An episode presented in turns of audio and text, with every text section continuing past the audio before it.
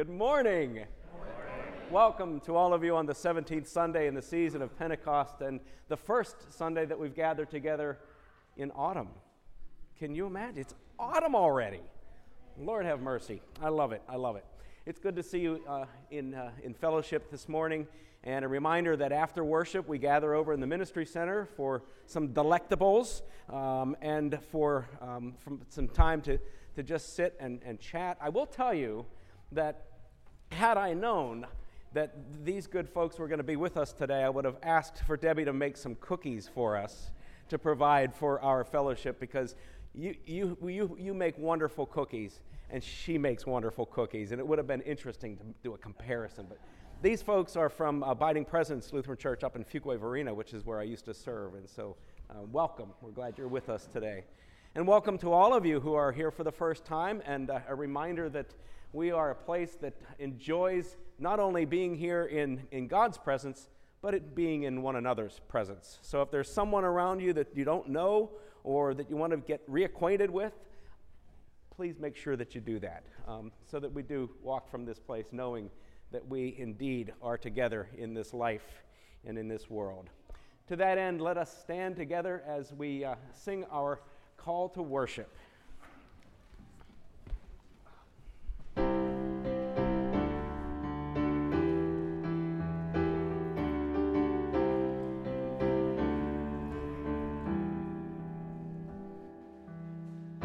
Thyself in the sight of the humble thyself in the sight humble thyself in the sight of the humble thyself in the sight of the Lord and he will lift you up higher and higher and he shall lift you up.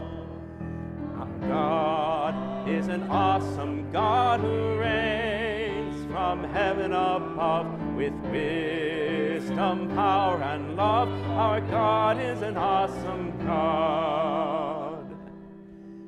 Humble thyself in the sight of the Lord. Humble thyself in the sight of the Lord. And we shall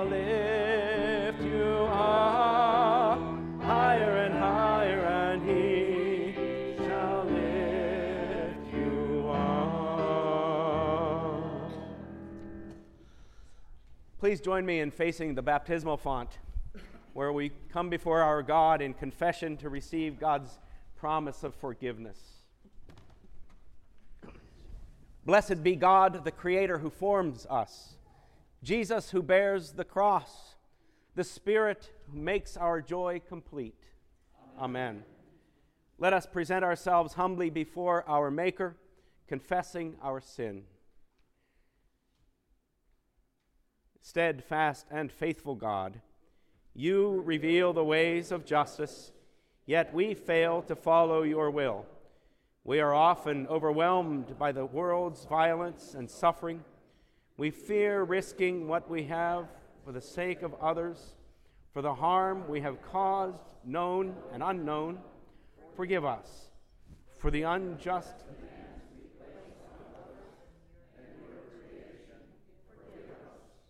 For the ways we turn away from you and our neighbor, forgive us.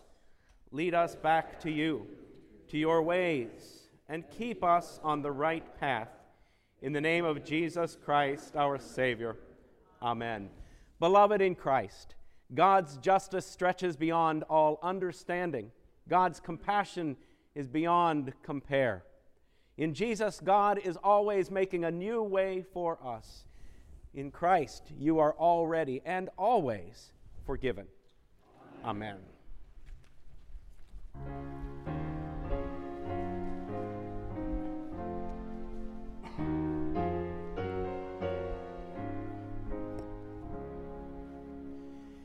Take my life that I may be consecrated, Lord,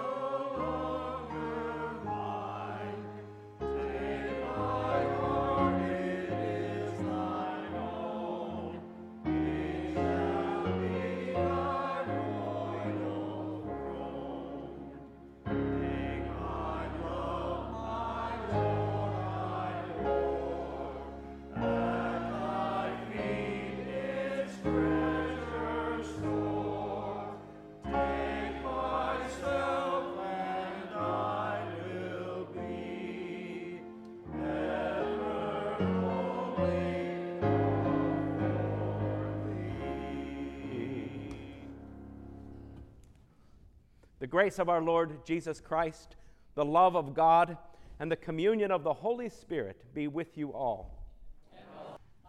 Amen. Amen. As the assembly is being seated, I invite Andrea Kelly forward for a temple talk. Andrea?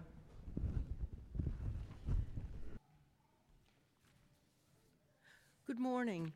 Um, I'm going to talk about the Good Samaritan Fund for just a couple of minutes. I think I maybe have three minutes, so I'll talk fast. Um, in the in your envelopes, there's always at the beginning of the month an envelope that says Good Good Samaritan Fund, and while people fill it out, sometimes they don't know where that money is going. So we have um, decided as council that all of those funds need to be used in our community. We're using them for um, nonprofit organizations, and we're trying to get, as we're giving these checks out, um, pictures.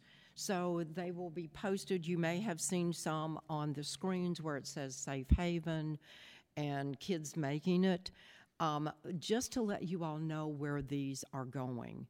This coming month for October, the Good Samaritan Fund will go to the Good Shepherd.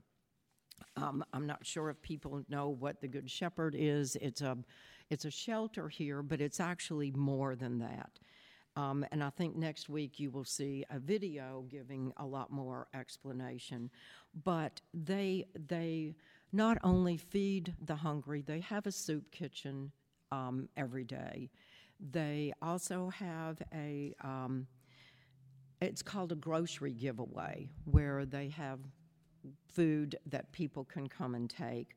They also deliver meals to seniors and to people that are homebound. Um, they also have, of course, the shelter for when folks hit on hard times and need a place. They have a shower that um, the homeless can go and use. They also have an on site medical clinic. Um, so they do a whole lot for our community, and this is just a, a small way that we can support their mission. Um, just real quick, the things that we have supported thus far this year, I'm hoping I'm getting them, are special petals. This is from one of our own parishioners that owns this, uh, that is is involved with this, and it um, they teach how to repair bikes. They take bikes and recycle them. And so it's a twofold. Folks can get bikes if they need the transportation, and they're also it's also teaching some of the folks a skill that they can have. We've given to Mother Hubbard's Cupboard, we've given to the Carousel Center, we gave to um, Kids Making It, and another Lori is involved with that, and our they were represented here at our God's Work, Our Hands. They had some of the things that the kids make. Um, the Literacy Council, there is a Christian support group at UNCW for not only the students and the staff. We have given to that. Safe Haven is a domestic violence shelter in Pender County, and then next month will be Good Shepherd. So please know that when you fill that out and make your donations to the Good Samaritan, that they are staying in our community and supporting a lot of good um, services that our community provides. So thank you.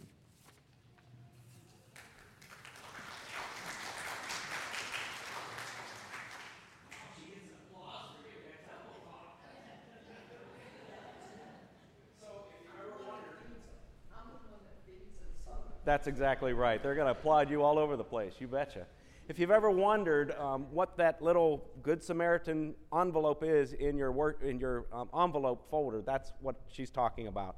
And if you don't receive those um, those envelope folders, there are some extras available uh, in the narthex. So um, one of our ushers can help you find those. I think they're right there on the table where um, you sign in there and, and uh, fill out your, your name tags. At this time, I want to invite the children forward for the children's sermon. Jesus said, Let the children come Do not stop them, but urge them on, for to these the kingdom of heaven belongs. As they grow in their faith, the church will grow strong. Jesus said, Let the children come. Jesus said, Let the children come. Let the children come. Good morning. The Lord be with you. It's good to see you this morning. I'm going to ask you to stand up with me. Come on and stand up with me, okay? And Trenton, I want you to stand right there, if you wouldn't mind. And Augie, would you stand right there? And James, come here, buddy. I, I need your help. I need your help. Demelza, could you stand right there? And James, can you stand right here? Right, right next to Augie? There you go. Okay, good. Now, here you go. So we've got Trenton, who's tall, and Augie, who's tall, and James, who's tall, and Demelza, who's tall. Which one's better? Oh. How's that feel? It's a lot to live up to now, right? So he's taller, that's for sure, but is he better? What about the smallest? Is the smallest better than the tallest? No, no. Is somebody in the middle better than the smallest or the tallest? This one is better. Okay, everybody, you know what? I like the way you think, Augie. Everybody is better, and that is indeed the point. Because in today's gospel reading, Jesus is telling a story about um, some people who thought that other people were better than them, or actually the reverse, not as good as them. And they got mad at Jesus and the story because they felt like they were better than others. And Jesus says that's not the way God arranges things. So it doesn't matter if you're tall or short or anywhere in the middle. It doesn't matter if you're rich or poor or have different colored skin than another. God wants us all to know that we are all the best. We are all extremely important. And that's the truth, right, Augie? Yes, absolutely. Will you pray with me? Dear God, thank you for Jesus. Help us to remember to be kind and loving to everyone from our heart. Amen. Thank you for coming forward. You may skip back to your seats.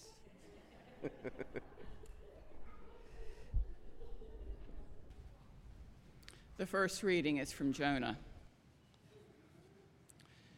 When God saw what the people of Nineveh did, how they turned from their evil ways, God changed his mind about the calamity that he had said he would bring upon them, and he did not do it. But this was very displeasing to Jonah, and he became angry. He prayed to the Lord and said, O Lord, is not this what I said while I was still in my own country? That is why I fled to Tarshish at the beginning, for I knew that you are a gracious God and merciful, slow to anger, and abounding in steadfast love and ready to relent from punishing. And now, O Lord, please take my life from me, for it is better for me to die than to live. And the Lord said, Is it right for you to be angry? Then Jonah went out of the city and sat down east of the city and made a booth for himself there. He sat under it in the shade, waiting to see what would become of the city. The Lord God appointed a bush and made it come over to Jonah to give shade over his head, to save him from his discomfort. So Jonah was very happy about the bush. But when dawn came up the next day, God appointed a worm that attacked the bush so that it withered.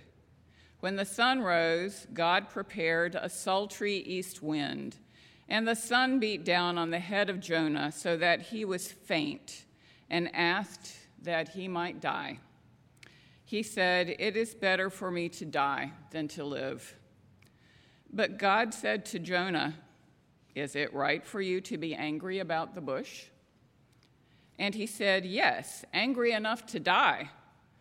And the Lord said, You are concerned about the bush, for which you did not labor, and which you did not grow.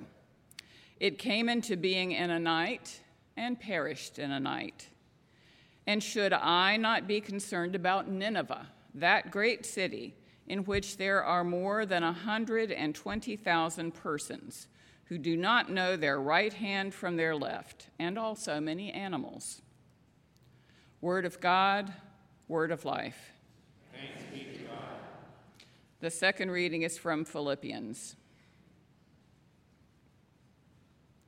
For to me, living in Christ, living is Christ, and dying is gain.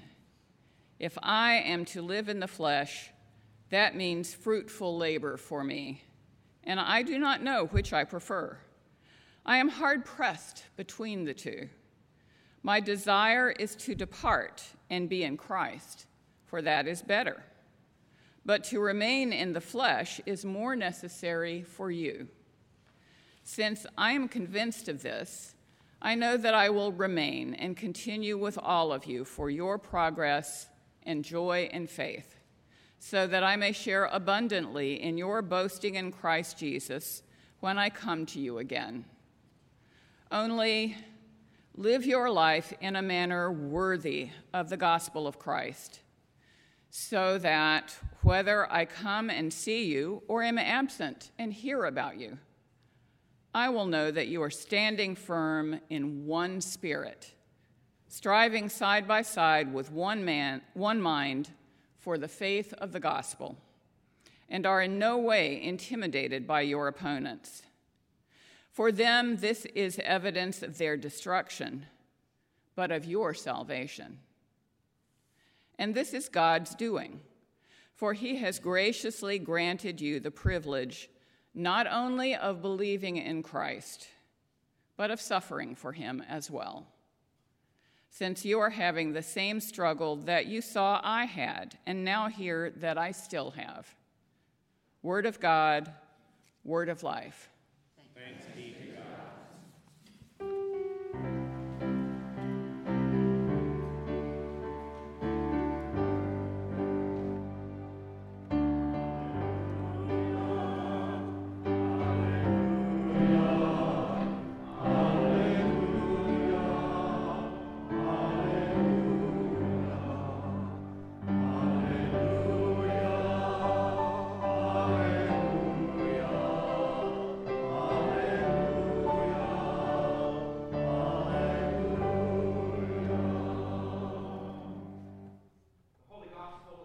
Matthew.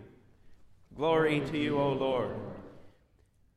Jesus said to the disciples, The kingdom of heaven is like a landowner who went out early in the morning to hire laborers for his vineyard. And after agreeing with the laborers for the usual daily wage, he sent them into the vineyard.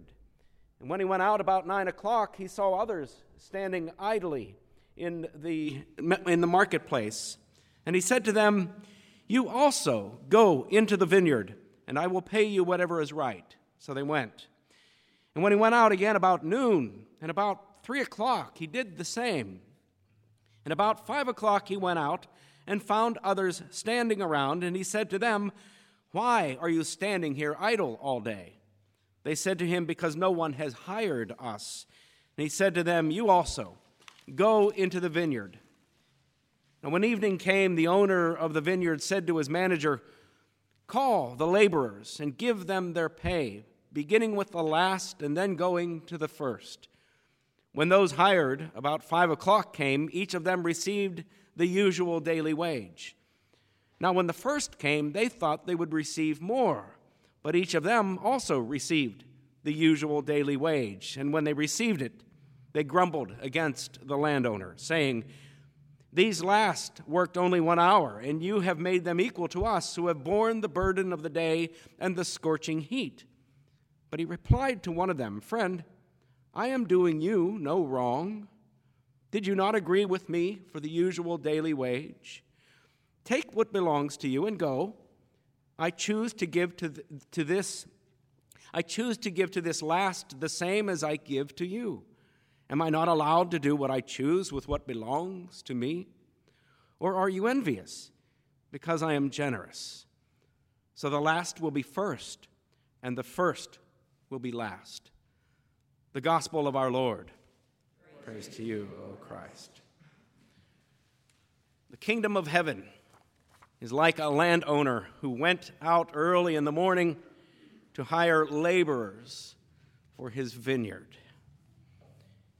Grace to you and peace from God our Father and our Lord and Savior Jesus the Christ. Amen. Amen. So, Jesus is a person of color. Jesus is countercultural.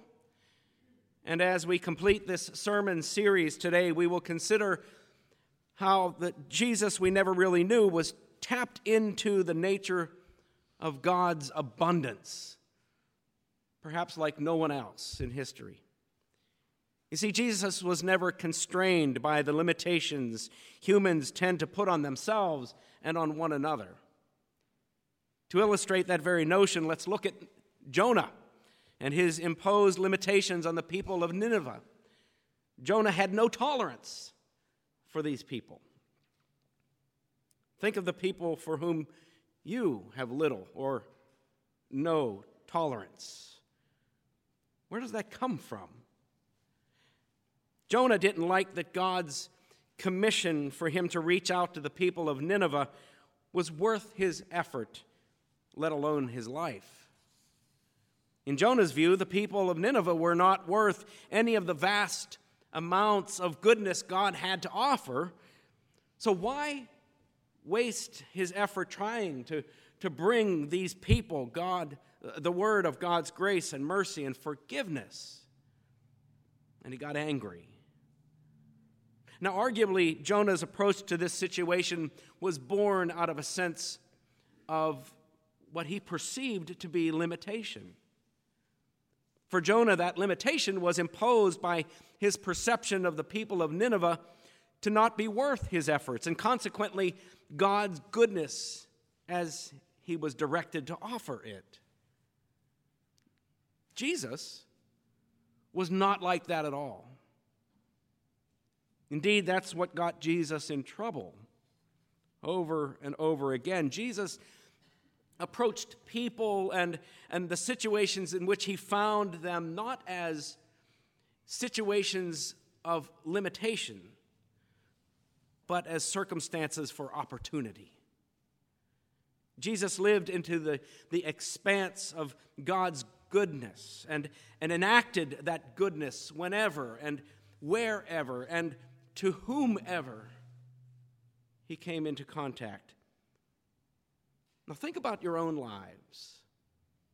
How often have you stressed over the notion that you perceive that there's not enough, not enough time to do something that's important to you, not enough money to purchase something, not enough of this and not enough of that. We all have been there and maybe are there right now. We, like Jonah, are often guided by this impulse that suggests that there is not enough. One could argue that this is the human condition, which had its origins as, as early on in human history as to be most simply explained by the story of Adam and Eve in the Garden of Eden, right? You're familiar with that story. I hope it's a, a paradise like world, complete with everything that humanity would need, everything that they could possibly conceive of.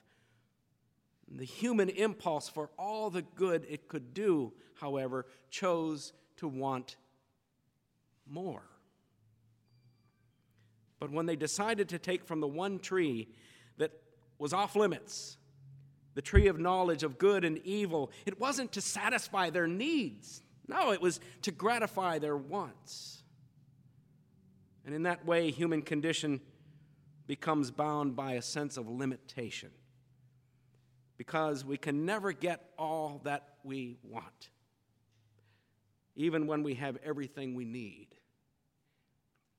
Again, how often have you in your life been constrained by this notion that you don't have enough? Enough time, enough money, enough faith. I've been there. You've been there.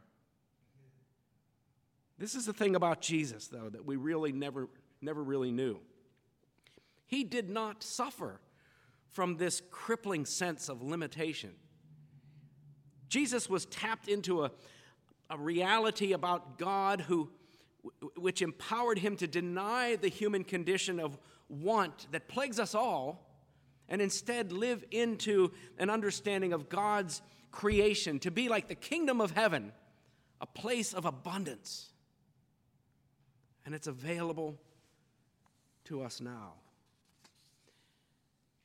There was the occasion, someone might say, when Jesus in the Garden of Gethsemane, remember that story when he was praying to God? And, and in Luke's description of that prayer, Jesus is sweating blood. He's praying so feverishly, and he says, Take this cup away from me. That is, Jesus didn't want to suffer upon that cross and die. But even in that moment, even in that moment, wrestling in his very soul between wants and needs, Jesus conceded to God's will.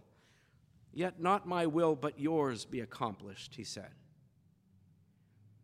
You see, the kingdom of heaven is like a landowner who goes into the vineyard or goes early in the morning to the marketplace and, and hires laborers to work for him in the vineyard. And yet, even when needs are met, human nature can often still be burdened by that confounding sense of limitation, particularly as it is expressed by our jealousy. What's that Old Testament commandment against such? Thou shalt not covet. Ah, you know it. Look at the dynamic of the laborers in the parable. When at the end of the day they are all paid the same wage for their work, whether they started early in the morning or somewhere in the middle of the day or at the last hour, what was the biggest concern? In their heads, the ones who started working early, when paid the same as those who started working after them, felt cheated, didn't they? They received exactly what they needed in fact, they all received what they needed. So, what's the problem? They wanted more. They wanted more. Clearly, the many who grumbled while they received what they needed, they did not receive what they wanted, even if they didn't know what that was. There are so many ways in which we tend to see the world through the lenses of what we want or think we want. When, as so much of the heartache and travesty in the world could be attended to if we only recognize the fulfillment we have in our needs, our God given needs. World hunger, generational poverty, and immigration and mass migration due to all kinds of circumstances, disease and how to effectively deal with it, could all be attended to if indeed, instead of defaulting to our human condition of want, which tends to create jealousy and covetousness and all those words, we acted out of our impulse to meet not just our own need, but to assure that the needs of others are attended to as well. Jesus understood that truth, which is this there is plenty. God is a God of abundance, after all. To have created everything out of nothing, which we talked about with our children in Sunday school this morning, to have created everything out of nothing means God can provide any and everything that is needed. Everything that is necessary. Do you believe that? Instead of seeing the world from the perspective of the likes of Jonah and limitation and restriction, Let's see the world from the perspective of Jesus. That is God's abundance, opportunity. God's abundance can meet every single need, like the, the landowner who went out early in the morning to hire laborers for his vineyard. God calls upon you and me to do as God calls us to do to trust in God's abundance, to love God and to love one another in word and action out of that abundance. And my goodness, the world would be a different place. When we do that, there is plenty to go around. I want you to look in your bulletins, and you wonder sometimes why the pastor or whomever it is that's responsible for choosing hymns does what they do. But I want you to look at the, the, the, the poetry behind these hymns. And we're not going to sing them right now because I just want to read some of it. Our opening hymn, we, we implored God to take my life that I may be consecrated, Lord, to thee. Take my moments and my days, let them flow in ceaseless praise. Those are words that are not sung out of a sense of limitation and restriction, but rather out of a knowledge, a faith that there is an abundance. Take my hands and let them move at the impulse of thy love. Take my feet and let them be swift and beautiful for thee. Take my voice and let me sing always only for my King. Take my lips and let them be filled with messages from thee. Do you feel it? Do you feel the, the expansive nature of God captured in these lyrics? Take my silver and my gold, not a mite would I withhold. Take my intellect and use every power as thou shalt choose. Take my will and make it thine it shall be no longer mine. Take my heart, it is thine own, it shall be thy royal throne. Take my love, my Lord, I pour at thy feet its treasure store. Take myself, and I will be ever only all for thee. Now we're not done. Let's look at page nine. Lord of all hopefulness Lord of all hopefulness. When we sing this following this sermon, I want you to pay attention to the lyrics, pay attention to the nuances that are captured in these words, because they are all born out of a sense of God's expansive nature, which is what we have been baptized into believing that God is a God of abundance and that that abundance is available to us and through us to the world. Lord of all hopefulness, Lord of all joy whose trust ever childlike no, no, no cares could destroy. Be that there at our waking and give us, we pray, your bliss in our hearts, Lord, at the break of the day. And for four verses, we are captured by that sense of hopefulness that is unlimited. And finally, turn to the last, the 18th page, to the last hymn Rise up, O saints of God. That's you and me, my friends. We often think of saints as being those who have gone on before us, but indeed they are. But we are living saints. Martin Luther called all of us who have been baptized into Christ Jesus living saints. Rise up, O saints of God, from vain ambitious turn. Get away from the jealousy and the covet. Christ rose triumphant that your hearts with nobler zeal might burn. Abundance abundance is the nature of God. And that you and I are called to be stewards of that abundance in the likeness of Jesus the Christ. There's no greater calling. This is who we are. This is what faith enacted looks like. It's indeed uh, what being a follower of Jesus is all about. Living into the abundance that is God and sharing that abundance with the world. Ah, Friends, the Jesus we never really knew has always been with you. Sometimes we only need to look beyond the limitations associated with our wants to recognize that our needs are already fulfilled by God's grace, mercy, and peace. differing perspective in Jesus can help you see that. So, like laborers in the vineyard, then, and like the Jesus we never really knew, let's dedicate our lives to living into the abundance of God and all the hopeful, unlimited possibilities that lie before us in faith. As a church, as a people, it is giving thanks for what we have and in meeting the needs of others where we truly find our worth and life's meaning. In the likeness of Jesus, amen.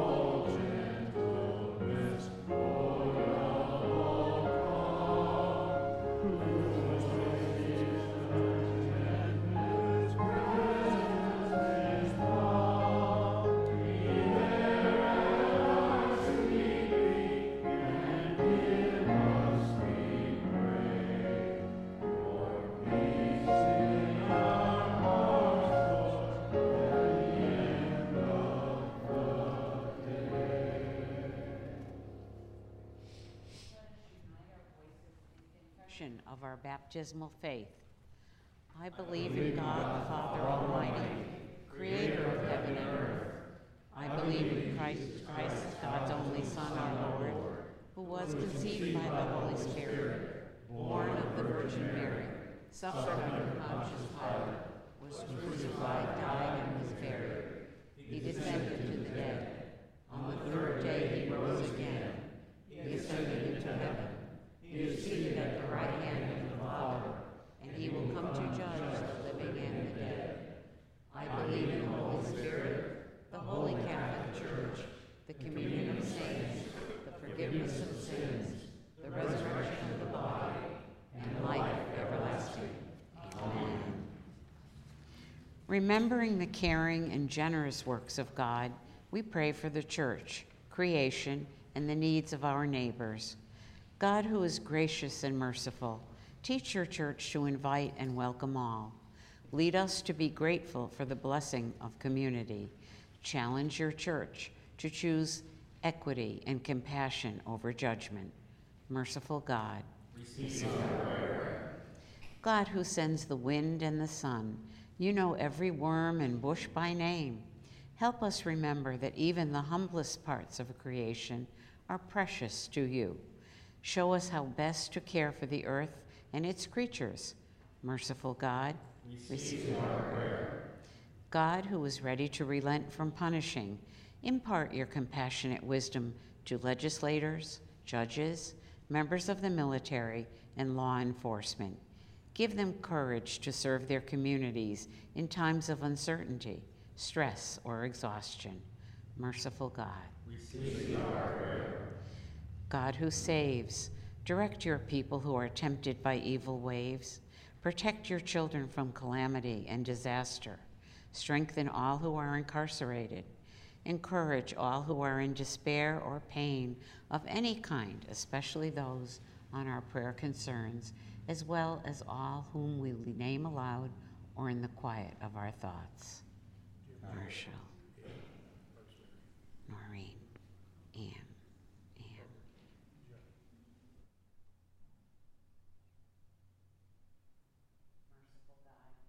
Receive our prayer. God, who is slow to anger, may we boast about the goodness of Jesus with the confidence of Paul in prison. Inspire us to find abundance in whatever vocation we are called to in the world and in service to our congregation. Merciful God. Receive our prayer. God who abounds in steadfast love, we give thanks for the saints called to the kingdom of heaven. United with them in spirit, hold us firm as we labor in this life and look to the life to come. Merciful God. Remember us according to your steadfast love as we offer these and the prayers of our heart, trusting in your compassion made known through Jesus Christ. Amen. The peace of Christ be with you always. And also with you. Let us offer a gesture to, of peace to one another around us, and for those who you might not know, give a, an extended version of peace of Christ.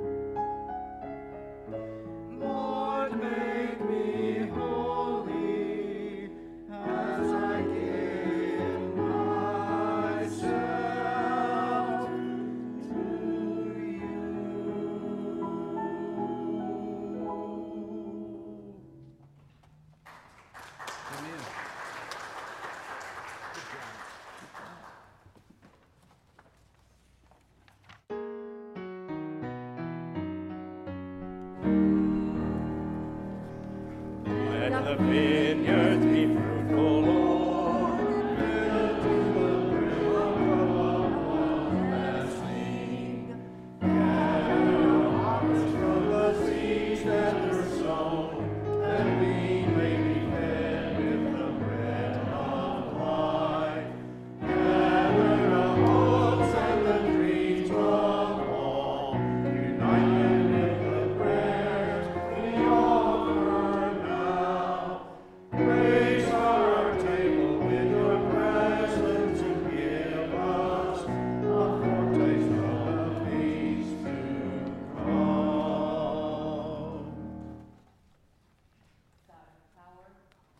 plenty.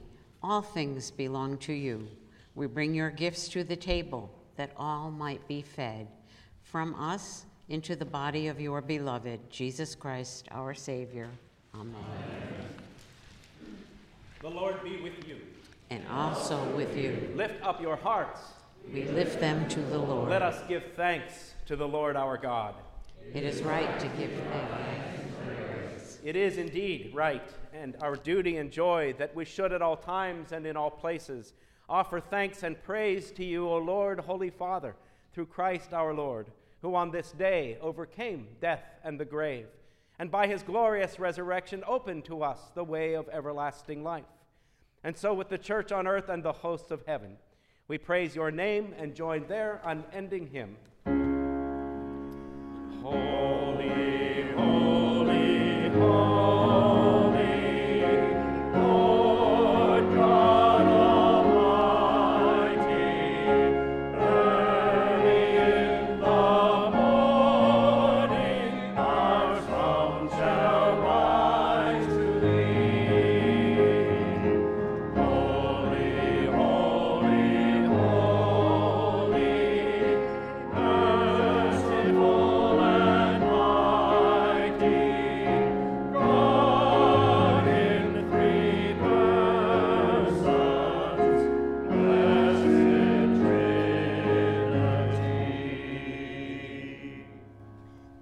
The night in which he was betrayed, our Lord Jesus took bread, gave thanks, broke it, and gave it to his disciples, saying, Take and eat. This is my body given for you. Do this for the remembrance of me. Amen. Again, after supper, he took the cup, gave thanks, and gave it for all to drink, saying, This cup is the new covenant in my blood, shed for you and for all people for the forgiveness of sin. Do this for the remembrance of me. Lord, remember us in your kingdom and teach us to pray. Our Father, who art in heaven, hallowed be thy name. Thy kingdom come, thy will be done, on earth as it is in heaven. Give us this day our daily bread, and forgive us our trespasses, as we forgive those who trespass against us. And lead us not into temptation, but deliver us from evil. For thine is the kingdom, and the power, and the glory, forever and ever. Amen. Behold what you are, become what you receive. Thanks be to God. God